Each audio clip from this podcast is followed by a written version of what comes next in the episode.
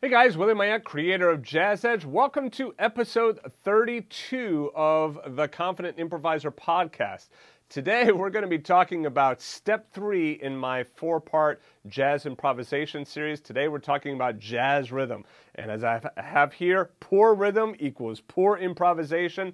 Learn how to improve that. So that's what we're going to be covering in today's podcast. Let's get started.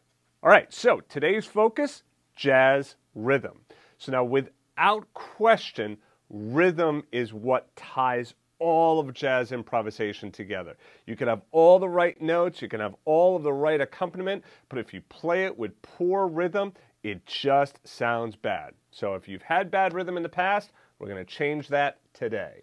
All right, so uh, if you want to grab the sheet music, go ahead and follow the link in the description of this video. All right, so the first thing we're going to talk about is subdivision versus vocalization.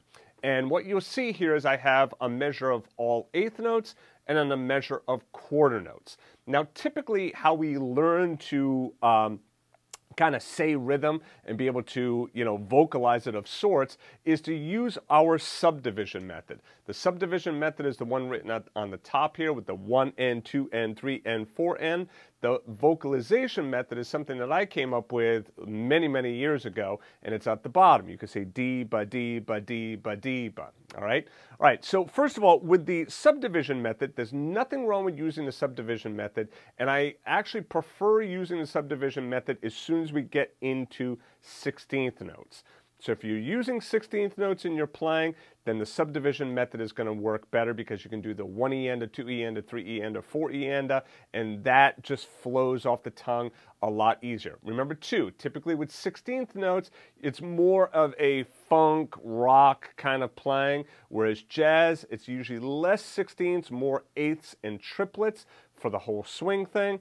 All right, so if you're playing rock or funk, those styles are typically going to be played straight. All right, I'll get into that in one second. All right, so we have the subdivision method at the top, 1 and 2 and 3 and 4 and, and then the vocalization at the bottom, D, ba, D, ba, D, ba, D, ba. Now, if you already know some rhythm, you probably already know the way I just said those rhythms was in a swing feel. So let's talk about the difference between swung and straight. All right, so now if I just put on this uh, simple drum beat here in iReal Pro for our exercise one, you'll hear this is a swing beat. And you can kind of hear that the eighth notes are one and two and three and four and one and two, right? You can feel that kind of pendulum or that lilty feel. And typically what happens in a swing rhythm, the first eighth note gets a little bit more time than the second eighth note. That's how we vocalize that using this D, ba, D, ba, D, ba, D, ba. Hear how the D actually lasts a little bit longer than the ba. D, ba, D, ba, D, ba, D, ba. Now you can use that vocalization approach in straight rhythms as well by simply saying D ba D ba D ba D ba D ba D ba D ba D ba, and you can hear how that is all straight. Right, but in this case, we're trying to do it uh, with some jazz rhythm. We're trying to swing that rhythm, so we're going to say it uh, like a little lilty like that. Now, if you want more information on really kind of diving into this swing versus straight, upbeats, downbeats, syncopation, all of that, I have a great course for you, and it's called Rhythm Essentials. You can find that right back at the Jazz Edge site. All right, so anyway, let's just get down this rhythm that we have right here. The rhythm would be D, ba, D, ba, D, ba, D, ba, da, da, da, da. Now you see I wrote them all on a note B. That's just because I wanted it in the middle of the staff. You could play it literally on any note, but since it's on B, let's play it on B. So that'd be here we go. D, ba, D, ba, D, ba, D, ba, da, da, da, da. Okay, so like I said, if you want more information and dive deeper, you can take a look at that Rhythm Essentials course. I just want you to play it right now. So what we're going to do is we're going to play these two measures, all right, uh, a couple of times. And what I want you to try first of all is just vocalizing it. Don't try playing it until you vocalize it. Now, I'll tell you, you're probably going to play it and, and, and try and vocalize it at the same time. That's fine. But what you're probably going to find is that you're not going to be able to do that. All right. And that's why I say vocalize it first. Start with that first, but you try it. Here we go. D ba D ba D ba D ba da da da da. Ba D ba D ba D ba da da da da. D ba D ba D ba D ba da da da da. D ba D ba D ba D ba da da. Let's do it if I play it straight.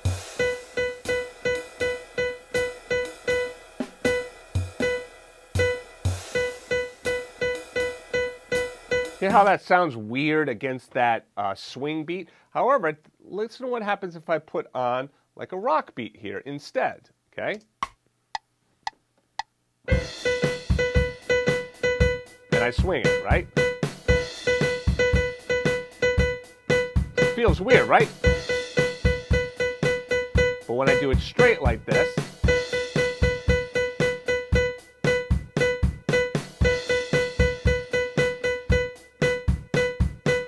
so when I play the rhythm straight in a rock feel, it sounds great. When I play it swung, it doesn't sound so good. Same thing uh, when I put the swing beat on. If I try playing the rhythm straight, it doesn't sound so good.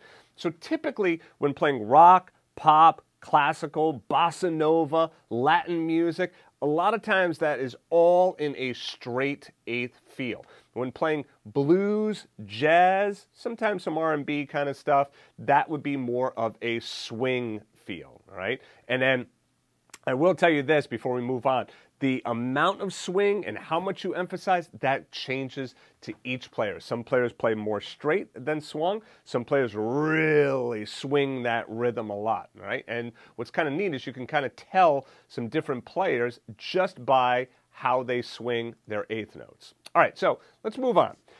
So the first rhythm that we're going to do here, pretty simple. Let me play it for you. It's da, dee, ba, dee, ba, dee, ba, great big whole note. I completely understand saying great big whole note is absolutely like uh, kind of childish and silly, but it works. Great big whole note. All right, you're holding it down for four beats, and it's just getting you to re- remember that it is called a whole note. If you want to just count it one, two, three, four, fine, no worries. All right, so here we go. We got a quarter note and then six eighth notes to a uh, whole note. Here we go.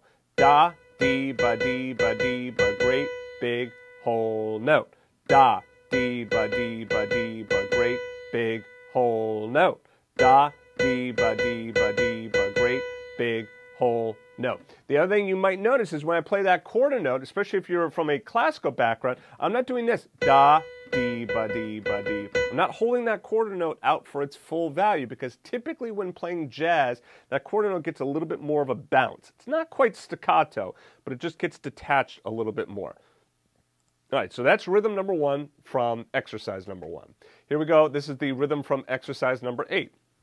Now, see if you can figure out the vocalization. If you want to pause the video uh, or pause uh, the audio, you can just go ahead and uh, see if you could figure out this vocalization on, on your own. It's four eighth notes, two quarter notes. Four eighth notes, two quarter notes. And one thing you'll notice here is I beamed these eighth notes differently just so you could see that this is still four eighth notes and that's still four eighth notes. So you can beam them as two and two or beam them all as four. Right? And then that's a whole nother discussion of beaming and why uh, uh, it works like that. But basically, this is the two different ways in which you could see this uh, beamed for those eighth notes. All right, so here we go. Uh, I'm going to play it first, and I'm not going to vocalize it. See if you can figure out the vocalization. One, two, here I go.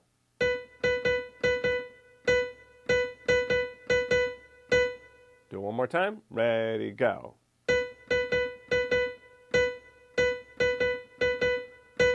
You said D ba D ba da da, D ba D ba da da, you are absolutely correct. Great job, right? So let's just try doing it two times. Play it along with me. I'll put the drum track on here. Here we go.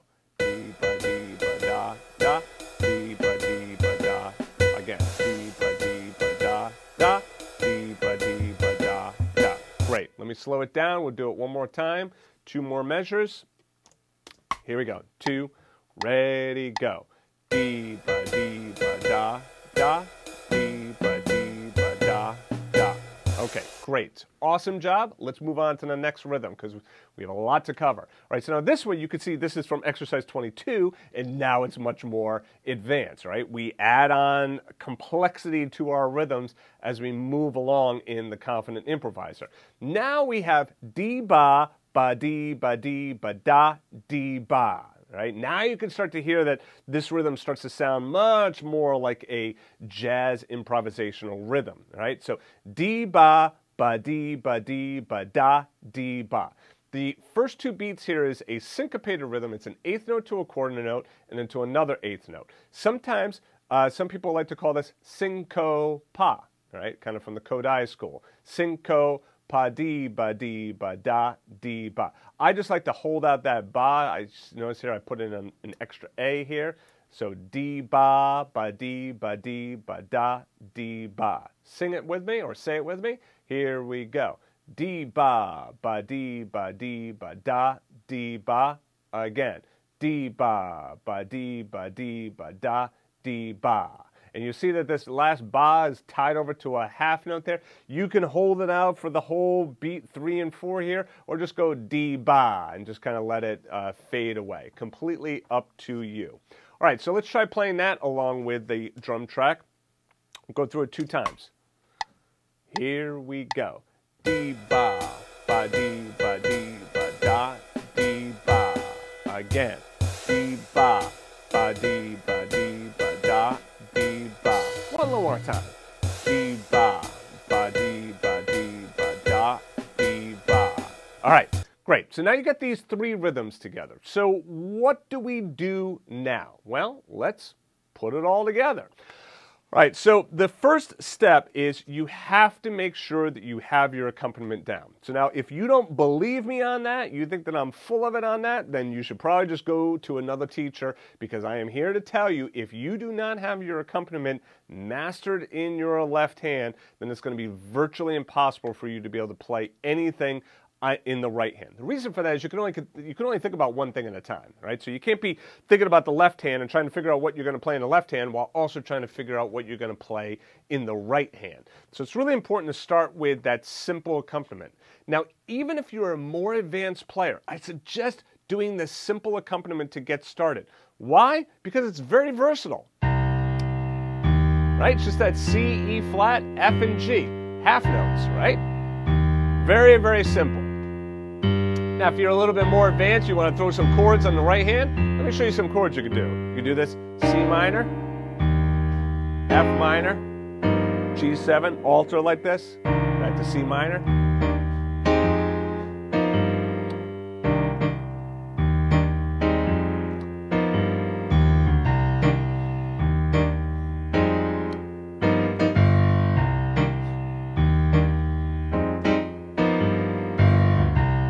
Could do some stuff like what I'm doing down there, I'm kind of playing around with that bass bass line a little bit. And again, if you're an advanced player and you want to try doing that, go ahead and do it. The main thing to notice though is, and the main thing to make sure that you're doing is make sure you're playing that bass line steady. Do not do this. I talked about this in part one, right? Don't do this. Right, so see how I'm just jumping right in there? Okay, so now this is where playing along with our drum track is going to help. Here we go.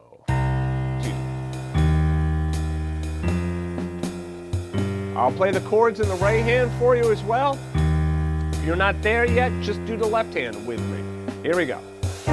You don't have to do the right hand.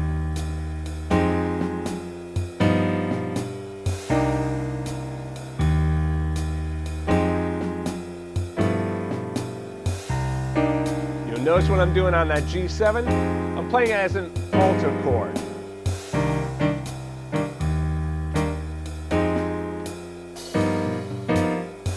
Like that sharp 9 flat 13. Again, if you don't know what that is, don't worry about it right now.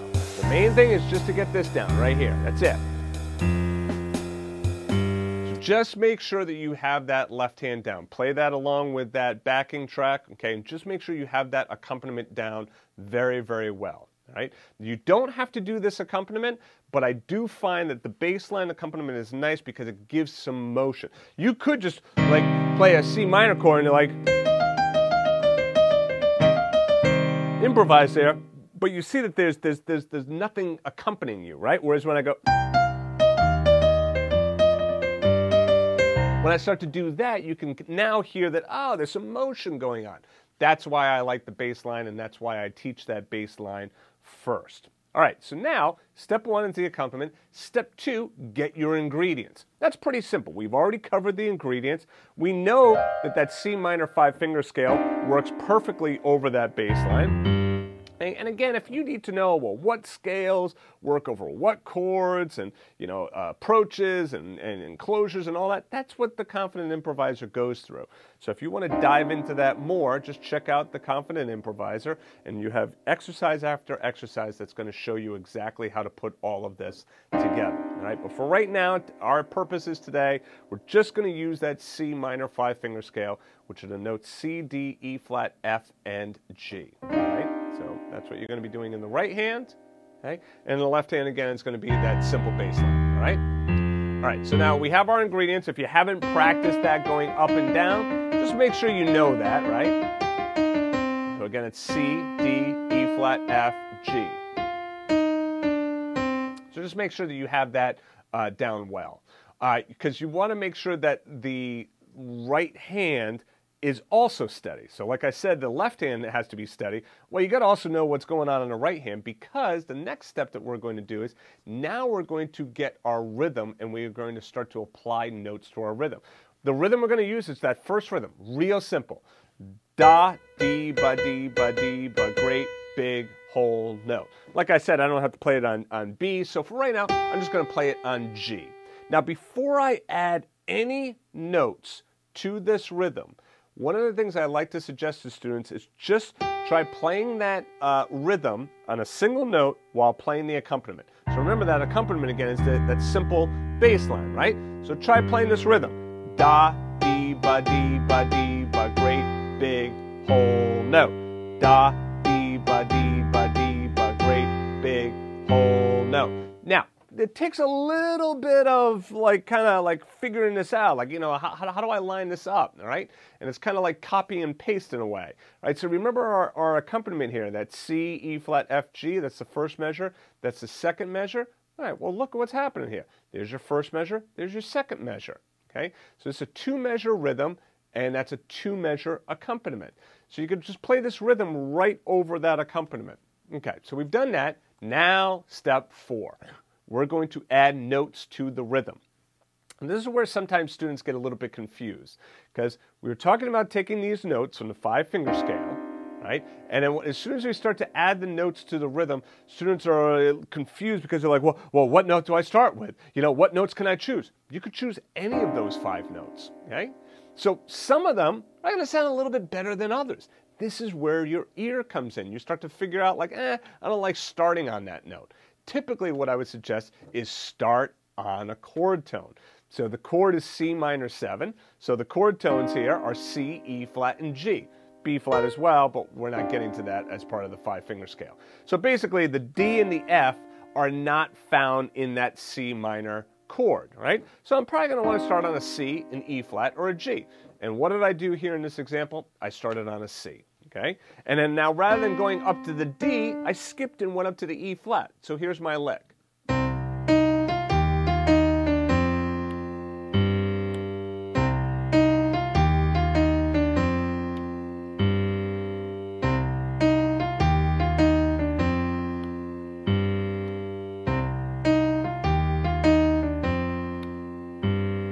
You also hear that I kind of click my tongue on beats two and four over here.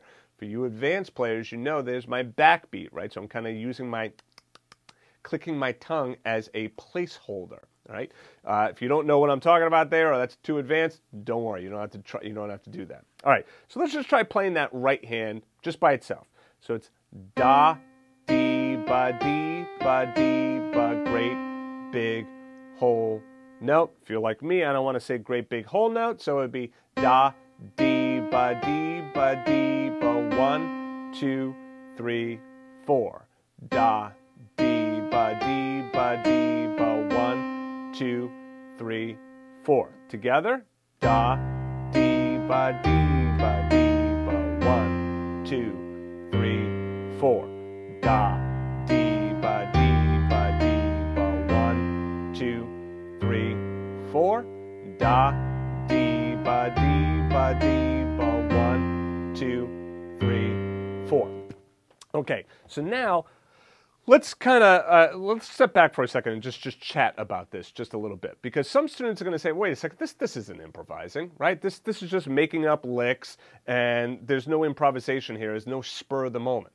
Yeah well here here's the thing. First of all i've been doing this a long time and i and i know when i just say to a student hey here's a scale and here's an accompaniment go ahead and start to improvise it all falls apart why is that well the reason is that we have to build up that kinesthetic, you know, body memory, right? That, that the, the body mechanics there of getting the right hand and the left hand playing the same thing at the same time or the right thing at the same time, okay? So how many times have you said or how many times have I heard over the years, I can't play hands together? You absolutely can play hands together unless there's some physical problem that's preventing you from playing hands together, but most people can play hands together. The reason they say they can't play hands together is because the method usually that they follow usually goes too fast and it doesn't show them and break it down slowly so they start with something simple. You see how simple we're starting our improvisation here? Now this is not where you're going to end. This is just a beginning. This is just scratching the surface.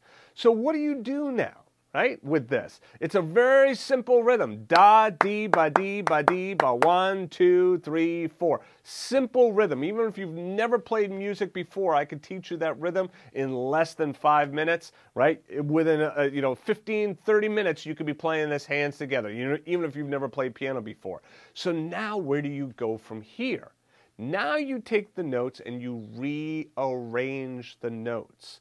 You don't change the accompaniment you don't change the rhythm. That's key, okay? Because a lot of times what students want to do is they'll want to do this. All right, yeah, yeah, I, I got it, I got it.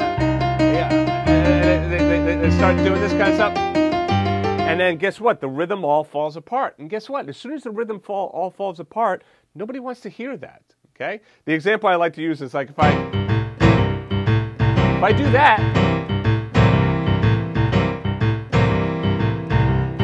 like hearing that, right? That sounds good. Well, now what if I do this?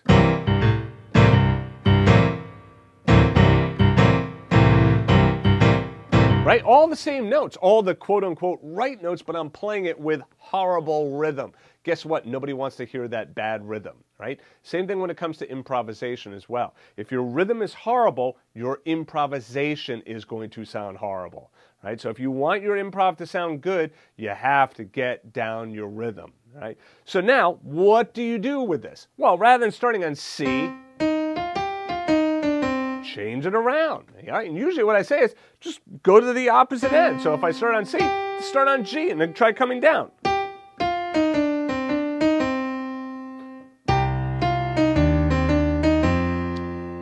Try a different one. I don't like that one as much. Okay, that's good. Okay?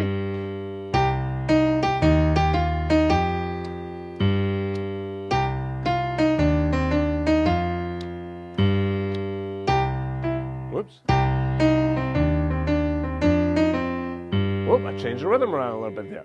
That's what starts to happen next. As you get the rhythm down well and you get your accompaniment down well, then you naturally start to move into your own stuff. This is where the magic happens. I've seen it happen time and time again, where a student will start with something very simple like this, but very quickly will start to graduate into their own stuff.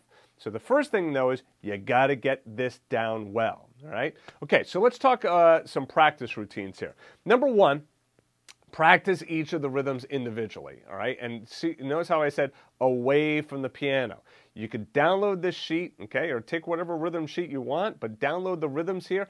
Practice these rhythms individually, all right? You really want to get them down well. You want to make sure that you vocalize them as well. If you feel silly vocalizing, don't vocalize, but I will tell you that it helps. And usually the students that don't vocalize, they're the ones that have trouble with rhythm. So choice is yours. Number two, try reversing the order of the rhythm or mixing them together.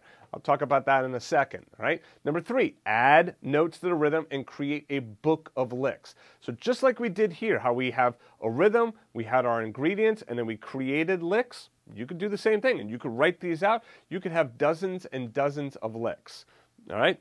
And number four, try playing the ingredients over the accompaniment uh, patterns from lesson number one, right? So, like, try doing these and then try bringing them over into that lesson one, right? So, try taking these rhythms and you can apply them into that lesson one as well. All right.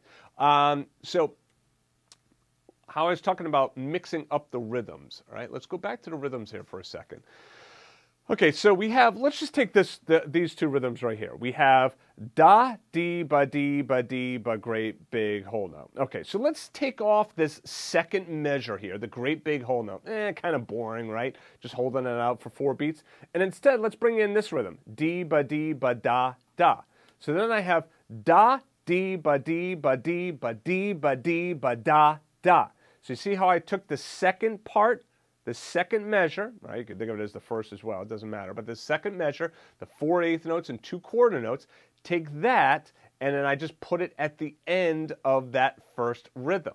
Okay? So now that allows me to create a bunch of brand new rhythms. I could take the first measure of one rhythm, tack it on to the second measure of a different rhythm.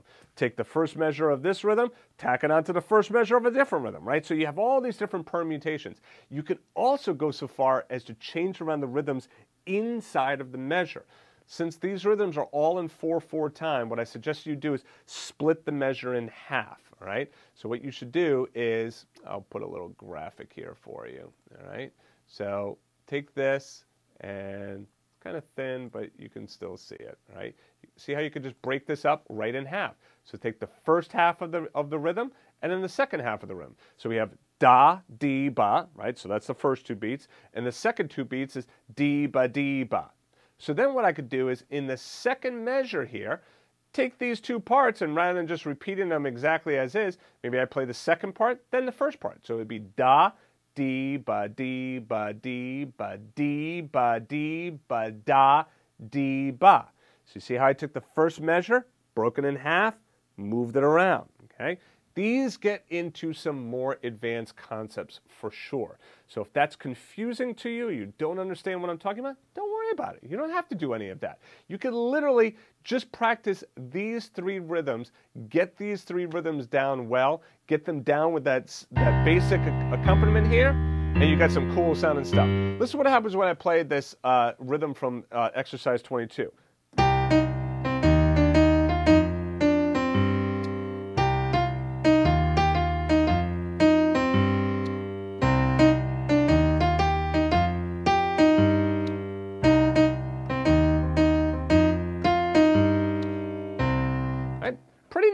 Especially if you've never improvised before, to be able to make sounds like that pretty quickly is pretty cool. All right. All right. So anyway, uh, that's it for uh, this uh, uh part three.